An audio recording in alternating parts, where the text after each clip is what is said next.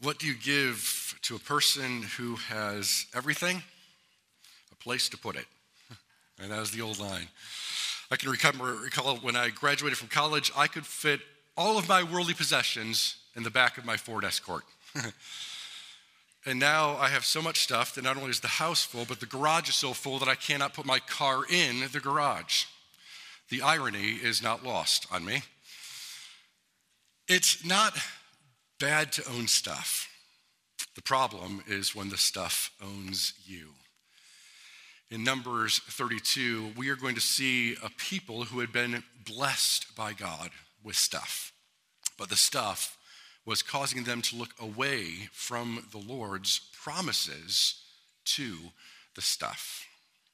Before we read God's word, let's go before Him as the author. Let's pray together. Lord, as we have worshiped in song, we now worship in study. Grateful for the opportunity for your word to be read, to be proclaimed. We pray then for your Holy Spirit to come now, to condescend, and to bear witness to the reading and preaching of your word, that we might leave this place different than we came because of your condescending grace, because of your presence with us by your word.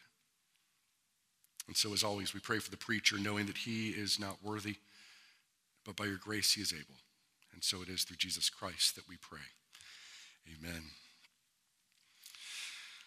Well, Numbers 32 recounts a three part conversation between Moses and the two tribes of Reuben and Gad.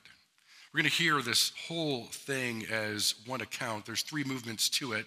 See if you can pick up on those as we go along, but let's hear the whole thing as one account together. This is God's word from Numbers chapter 32. The Reubenites and Gadites, who had very large herds and flocks, saw that the lands of Jazer and Gilead were suitable for livestock. So they came to Moses and Eleazar the priest and to the leaders of the community and said, Ataroth, Dibon, Jazer, Nimrah, Heshbon, Eliah, Seba, and Nebo, and Baanan. The land the Lord subdued before the people of Israel are suitable for livestock, and your servants have livestock. If we have found favor in your eyes, they said, let this land be given to your servants as our possession. Do not make us cross the Jordan. Moses said to the Gadites and Reubenites, Shall your countrymen go to war while you sit here? Why do you discourage the Israelites from going over into the land the Lord has given them? This is what your fathers did when I sent them from Kadesh Barnea to look over the land. After they went up to the valley of Eshcol and viewed the land, they discouraged the Israelites from entering the land the Lord had given them. The Lord's anger was aroused that day, and he swore this oath because they have not followed me wholeheartedly, not one of the men 20 years old or more who came up out of Egypt will see the land I promised on oath to Abraham, Isaac, and Jacob. Not one, except Caleb, son of Jephunneh the Kenizzite, and Joshua, son of Nun, for they followed the Lord wholeheartedly.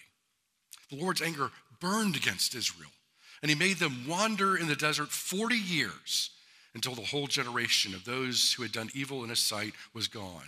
And here you are, a brood of sinners, standing in the place of your fathers and making the Lord even more angry with Israel. If you turn away from following him, he will again leave all this people in the desert, and you will be the cause of their destruction. Then they came up to him and said, We would like to build pens here for our livestock and cities for our women and children but we are ready to arm ourselves and go ahead of the Israelites until we have brought them to their place. Meanwhile, our women and children will live in fortified cities for protection from the inhabitants of the land. We will not return to our homes until every Israelite has received his inheritance.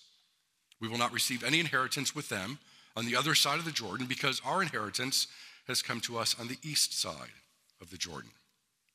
Then Moses said to them, If you will do this, if you will arm yourselves before the Lord for battle, and if all you will go, and sorry, if all of you will go armed over the Jordan before the Lord until he has driven his enemies out before him. Then, when the land is subdued before the Lord, you may return and be free from your obligation to the Lord and to Israel. And this land will be your possession before the Lord. But if you fail to do this, you will be sinning against the Lord, and you may be sure that your sin will find you out. Build cities for your women and children and pens for your flocks, but do what you have promised. The Gadites and Reubenites said to Moses, We, your servants, will do as our Lord commands. Our children and wives, our flocks and herds will remain here in the cities of Gilead, but your servants, every man armed for battle, will cross over to fight before the Lord, just as our Lord says. Then Moses gave orders about them to Eleazar the priest, and Joshua son of Nun, and to the family heads of the Israelite tribes. He said to them, If the Gadites and Reubenites, every man armed for battle, cross over the Jordan with you before the Lord, then when the land is subdued before you, give them the land of Gilead as their possession. But if they do not cross over with you armed, they must accept their possession with you in Canaan. The Gadites and Reubenites answered, Your servants will do what the Lord has said. We will cross over before the Lord into Canaan armed, but the property we inherit will be on this side of the Jordan. Then Moses gave to the Gadites, the Reubenites, and the half tribe of Manasseh, son of Joseph, the kingdom of Sihon, king of the Amorites, and the kingdom of Og, king of Bashan, the whole land with its cities and the territory around them.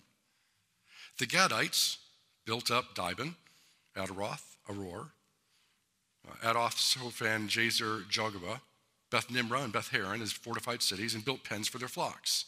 And the Reubenites rebuilt Heshbon, Elealeh, and Kiriathaim, as well as Nebo and Baal Meon. These names were changed. And Sibmah. They gave names to the cities they rebuilt. The descendants of Machir, son of Manasseh, went to Gilead, captured it, and drove out the Amorites who were there. So Moses gave Gilead to the Machirites, the descendants of Manasseh, and they settled there. Jair, a descendant of Manasseh, captured their settlements and called them Havoth Jair. And Nobah captured Kenath and its surrounding settlements and called it Nobah after himself. Let's notice again these three movements in this conversation. There is a rebellious request and response, and then a reconsidered request and response, and then an agreement and allotment. And so the first 15 verses recount this rebellious request and response. And at first, it doesn't sound rebellious. At first, it simply sounds logical. The Reubenites and Gadites who had very large herds and flocks, saw that the lands of Jazer and Gilead were suitable for livestock. It's where they're standing. It's where they are right now. They've seen this land, they're in this land, and they say, This land looks just right for us. And so the tribes of Reuben and Gad, and later in verse 33, we learn the half tribe of Manasseh was also in this, asked that this land be given to them. So what's the problem? Well, the land that they want is the territory called the Transjordan across the Jordan, away from the promised land. The promised land is right over there. You can see it across the Jordan. And Israel's about to cross the Jordan together in order to take this land that God has promised. Promised it to Abraham and Isaac and Jacob. He's promised it to them over 400 years and then the past 40 years. It's right there. And here comes Gad and Reuben saying, "Now nah, we're good. We're just good right here. We'll just stay right here." And why? Because they think they already have everything and just need a place to put it. The early Christian commentators compared these tribes' preference for material prosperity over living in the promised land to those who gave similar excuses for ignoring Christ's call in the gospel accounts.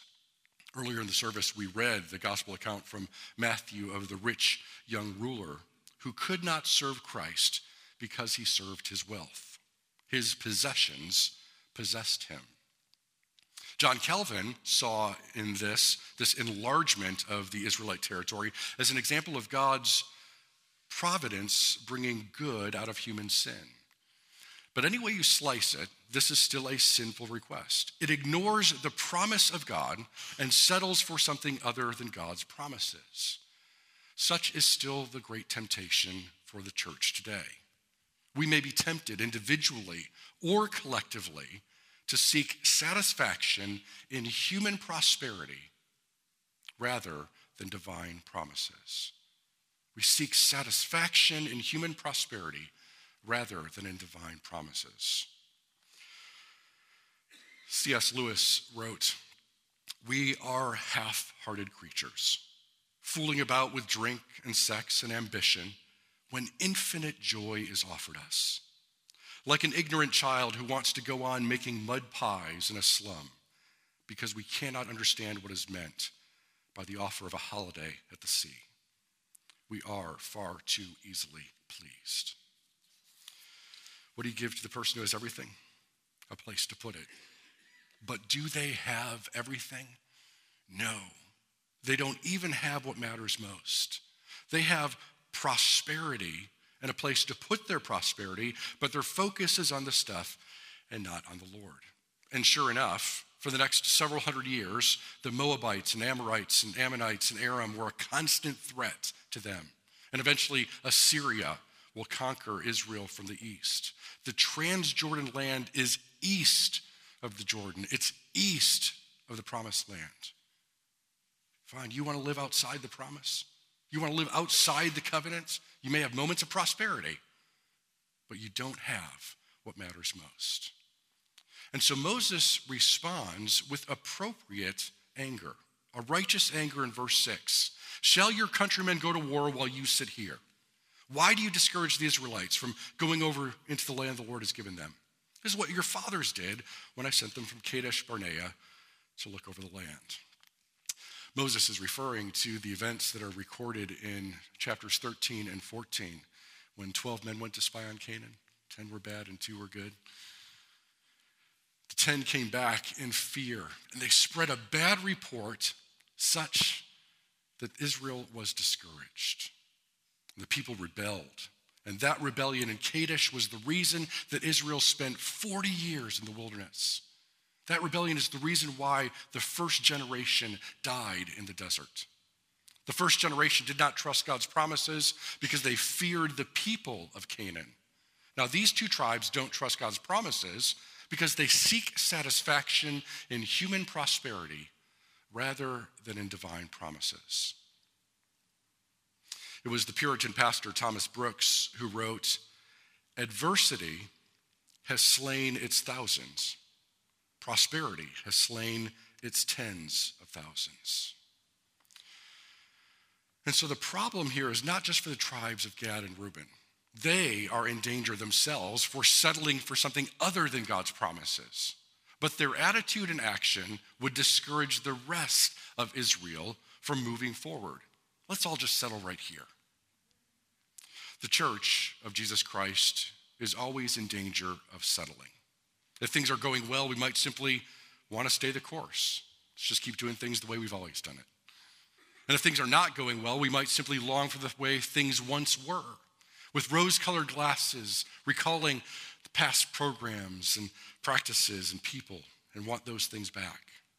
Faithfulness to God never settles, and it does not seek its own way. Faithfulness to God is seen in the church moving forward together in serving the Lord together. Now, there's a break between verses 15 and 16, a time to reflect on what Moses said. And then verse 16 shows Gad and Reuben coming back with a reconsidered request and response. In verse 16, the tribes come back to Moses, Eleazar, and the leaders with this reconsidered request. We would like to build pens here for our livestock and cities for our women and children, but we are ready to arm ourselves and go ahead of the Israelites until we have brought them to their place. Now, on the positive side, it is important to note that they at least took time to listen to what Moses had said, and it's reflected in their response. They will not simply abandon Israel. They will protect their women and their children and their possessions, and they will fight with Israel. But on the negative side, What is translated as go ahead of the Israelites is a word that more literally means to hurry. And so the sense is that they want to hurry through this anticipated war, presuming on the Lord to bring swift victory. They want to hurry out in front, winning the victory so they can hurry on back to be in this land outside the promise. And they also continually refer to the promised land not as our place, but their place. We will arm ourselves to help them have their place. They will be over there, we will be over here in our inheritance. Us and them are always words of division, not unity. It's important to remember whenever words cross our lips about those people, whoever those people happen to be. We serve with our church family. We serve with and for people in our community. This is our country. We're to go and make disciples of nations because the Lord is calling people from every nation, tribe, and tongue to be his people.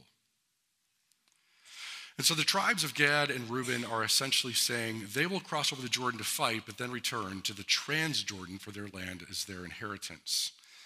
And it's important to note that the nation of Israel never fully owned all the land that had been given to them because there was always pockets of rebellion and unfaithfulness happening somewhere. So, why do we ever receive the fullness of God's promises? because they are not dependent upon us. They're not dependent upon our faithfulness, but upon the perfect faithfulness of Jesus Christ. By the same token, there is a measure in which we do not receive certain promises yet because of our faithlessness.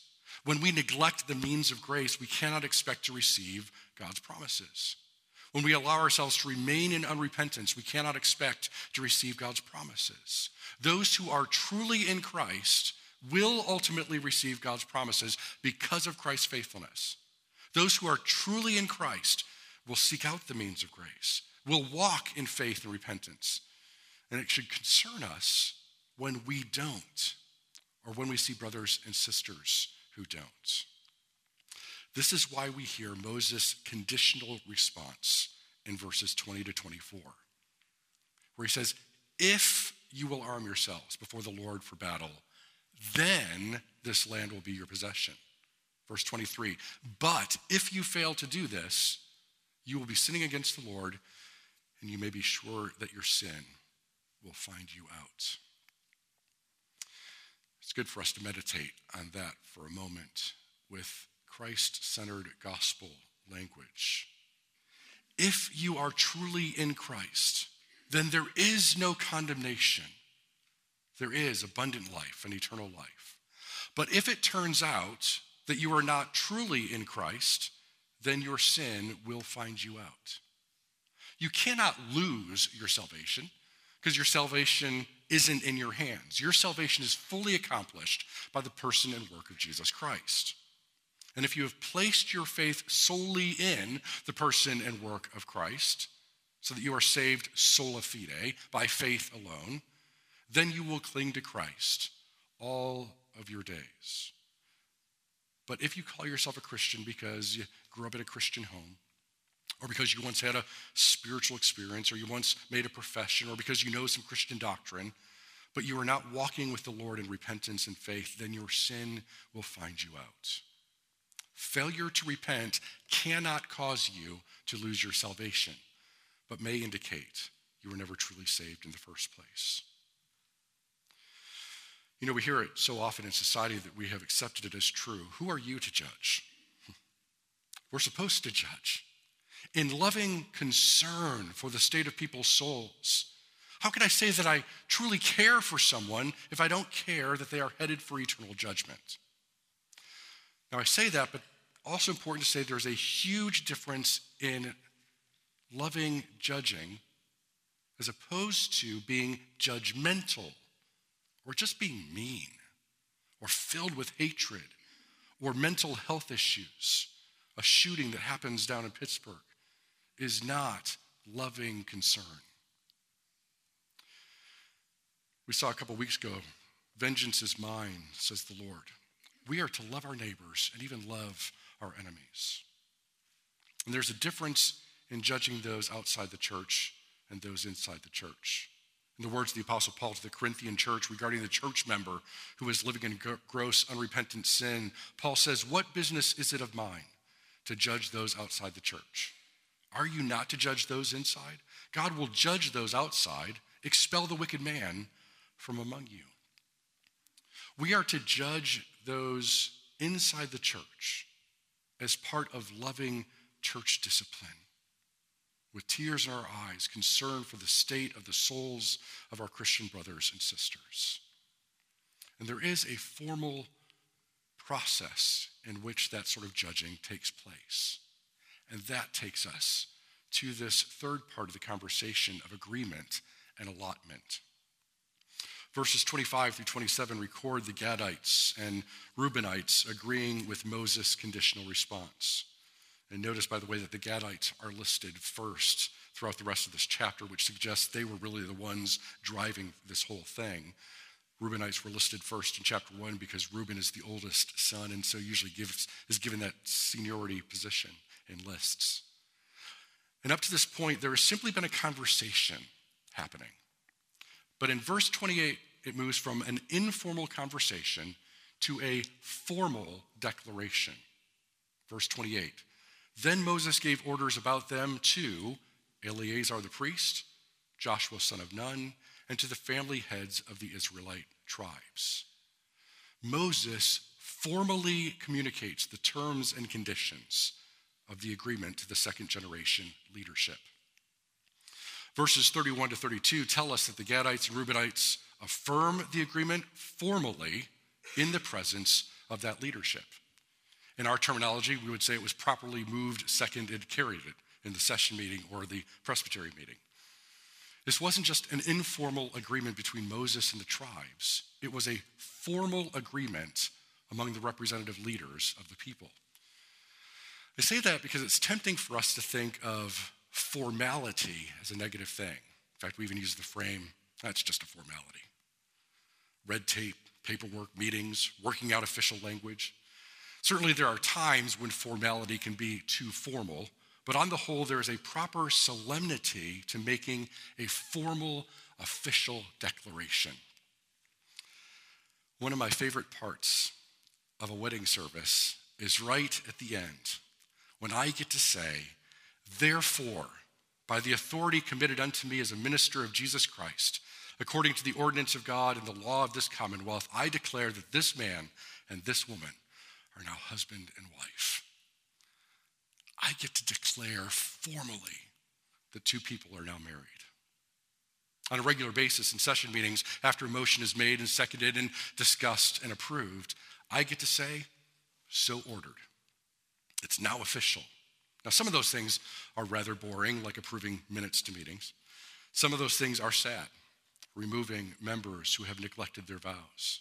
But many times the formal declaration affirms hard work done by committees and members who have diligently discerned a ministry initiative. And of course, everyone loves the formal declaration the meeting is now adjourned. Verses 33 to 42 are the most boring part of the passage for us, listing the land allotments, a bunch of names and places that mean nothing to us but meant everything to Israel. Verse 33 is something for us to note. Then Moses gave to the Gadites, the Reubenites, and the half tribe of Manasseh, son of Joseph, the kingdom of Sihon, king of the Amorites, and the kingdom of Og, king of Bashan, the whole land with its cities and the territory around them. First, this tells us that the half tribe of Manasseh was involved in the whole thing too. And more importantly, we recall how they got this land in the first place chapter 21 recounts how Israel had simply asked King Sihon and Og for permission to pass through their land. They were just going to pass through the land on their way to the promised land. Israel had no plans to fight Sihon and Og or to obtain their land. They were just going to pass through. But Sihon and Og not only refused to let them pass through, but they unnecessarily attack Israel and were subsequently defeated because God's hand was with Israel. And so Israel unexpectedly took possession of this land of the Amorites. There are promises that God has made to us, things that we know we will receive. Along the way, there may be unexpected battles that may also end up as unexpected blessings. God's people don't need to pick a fight. Attacks will always arise. We simply put on the spiritual armor of God, the belt of truth, the breastplate of righteousness, feet fitted with readiness from the gospel of peace, the shield of faith, the helmet of salvation, the sword of the Spirit, which is the word of God. The Lord will win the victories in order to accomplish all of his promises. What do you give to a person who has everything? You give him Jesus Christ. Do not seek satisfaction in human prosperity, but in divine promises, sealed in Christ, who is the truth that sets us free. Amen.